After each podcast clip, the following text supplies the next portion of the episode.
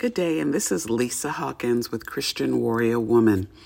I hope everyone is enjoying their holiday season, and we're all getting ready to rejoice because of the gift of Christ. And I wanted to talk to you today about a contrast that I came upon or just pondered about more, and I think it's interesting and wanted to share it with you. And it's in Romans chapter 5. And so I want to talk about the contrast of Eve, Adam, and Christ. And something that, I don't know about you, and you've probably heard me say this before, that when you read the word, depending on the day, the hour, and what you're going through, you see things differently, or you can get your own aha moment. So I think we all probably have learned that through the sin of Adam, that God gave us redemption with the birth of Christ, right? That Christ came to reconnect us to God because of what happened in the Garden of Eden. But I want to give especially out to single women, women looking for a husband, and also married ladies, that I really think this chapter talks to something that you may not have thought about before.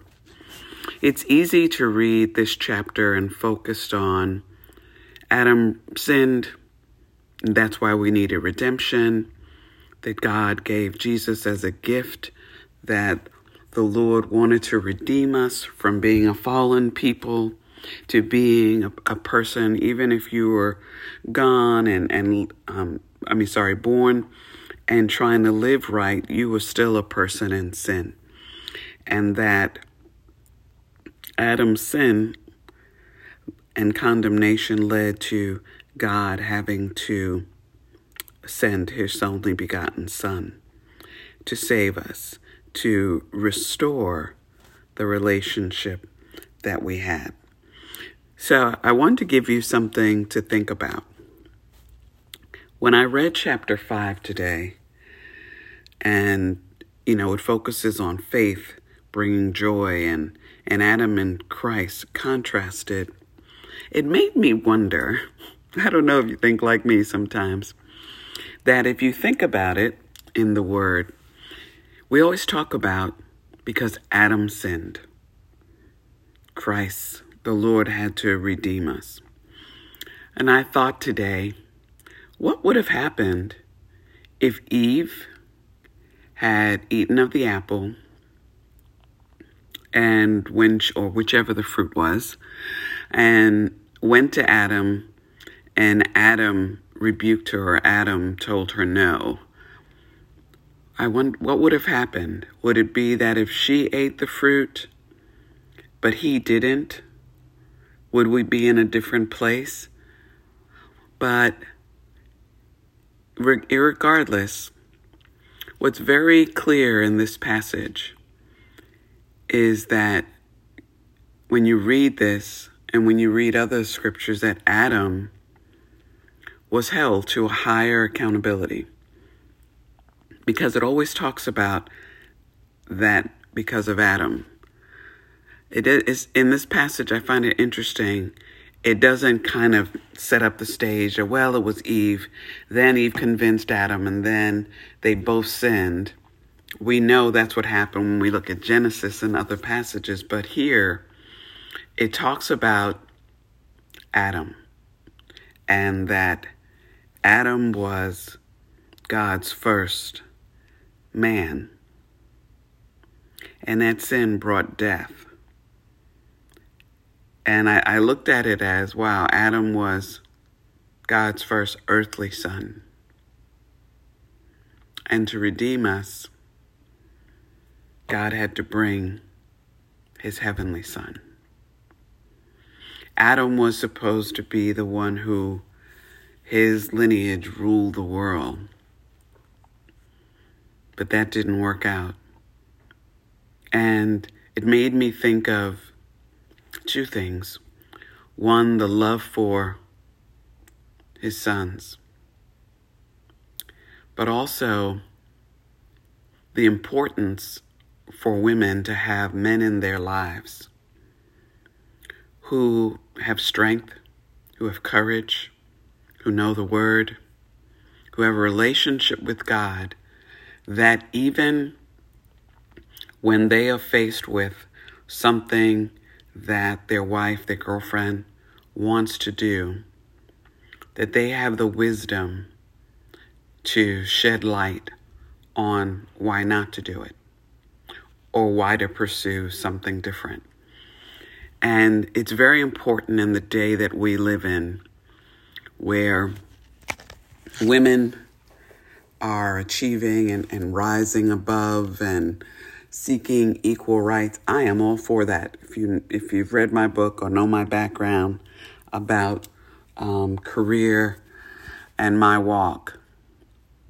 But I do think that because of the hour we're in, women also settle for men that may not be quite ready to cover them, protect them, and provide for them spiritually in their relationship with the Lord. Because we live in trying times, and we can't rely on just our spiritual strength. If you're a strong, faithful woman in God, and you bring a man of little faith into your life, something's going to weaken the other. Or are you going to spend a lot of time trying to build him up? And I think that can happen in relationships, but it should be the norm, that we really should look for guidance from God and hear from God. If we read his word, if our relationship is there with the Lord, it will override our fleshly desire of our eyes, our ears, and what we may say, our heart.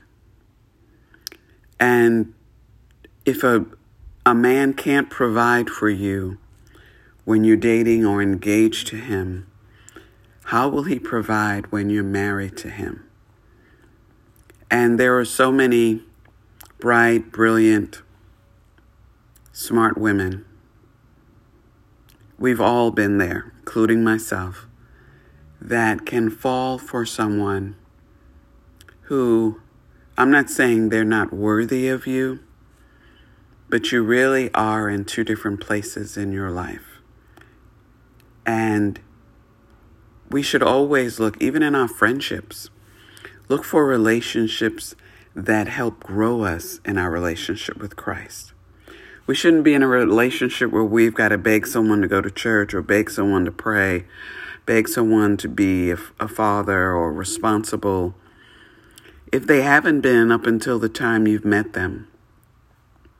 You do not have the ability to change them. God has the ability to change them, but not you. And don't think, well, let's marry them and then they'll change. No.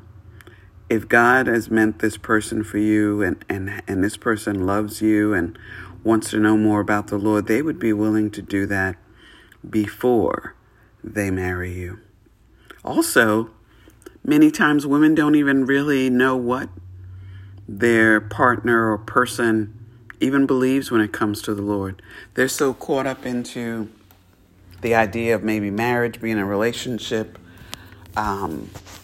working through their loneliness and feeling more confident because they're in a relationship. A lot of times that's to show other people that I'm worthy, to show other people that I can have it all.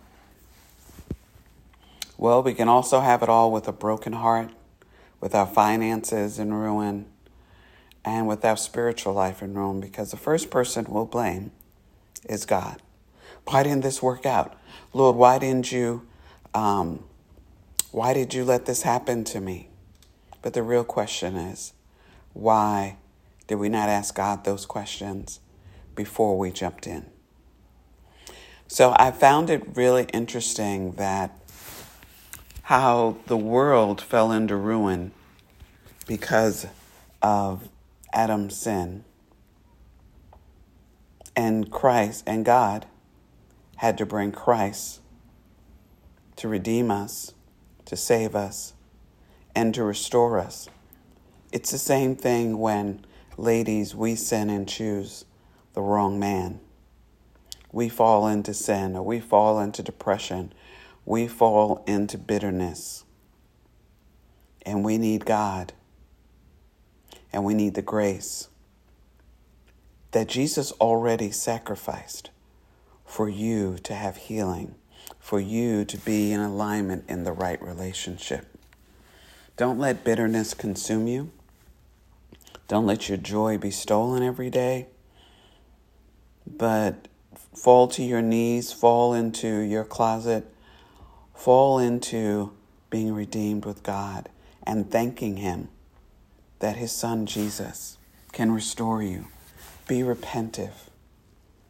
Ask for forgiveness.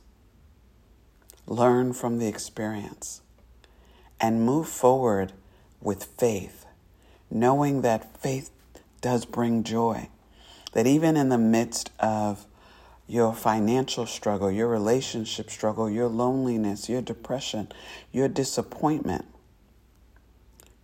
this passage tells you in Romans 5, God loves us. And He has given us the Holy Spirit to fill our hearts with His love. In our loneliness, the Holy Spirit can fill our hearts with love. We don't have to feel helpless. Christ can come at that exact moment and save you from despair. So, we need to be willing to be restored. We need to be repentant. We need to stop blaming ourselves. We need to change. We need to gain strength, to gain knowledge, to gain power. So, because I will tell you, the way you fall once in a relationship, the enemy will come and bring that exact situation again. If you've been involved with married men or married women, after the first one, there'll be another trial. And how you handle that second trial and that third trial will really determine your strength. It will determine if you truly repented to God and asked for His help. It will also show the growth that you've had in your relationship and in your faith. That you always look at one first time, you fool me. Second time, can't fool me twice, because then it's shame on me. First time, shame on the person. And when we get to the third and the fourth time, then we're dealing on shame on me. And shame on me brings repentance. We're not under the law, but we are under gaining faith, gaining grace. But it's not, I sin every day and I just ask for grace. The sincerity of our heart, God knows. So, just as sin has tried to bring death to us, God's grace gives us a stronger, more powerful, gives us that warrior spirit and a higher standing with God, a closer relationship with Jesus. And that's what I pray over for each of you listening to this, that by the sound of my voice, that the Lord will open your eyes. He'll remove the scales. He'll remove the wax from your ears. And He will remove that hard callus over your heart so that the words and your language that comes forth reveals the relationship you have with Christ. We can't walk around using foul language and not realize our heart is foul. We can't use that excuse that I got a little Peter in me. No, you've got a little hardness and a little foulness and some sin in you. And we need to repent. Our words should speak truth. Our words should bring forth joy. Our words should bring forth faith. Our words should show who is our Father, who is our Savior, who is the lover of our soul, who is your Redeemer, who shed their blood for you, who was raised from the dead for you, who is giving you eternal life, who is bringing you eternal joy. That is my hope today. God bless you, and let's find some great nuggets in the Word. So join me in Romans 5. Read it for yourself, and as I shared with you in an earlier podcast, find out what this chapter summarizes for you. Answer the questions of the who, what, when, where, and why for you at this moment. What is God speaking to you in this moment? Take Bible study to that next level. Sit with the Lord in prayer and ask, what do you want me to learn from my past, and what do you want me to gain from my future, so that I can walk it at a higher level, and that your presence of the Holy Spirit in you can shine brighter. Love you, family. Talk soon. Enjoy this holiday.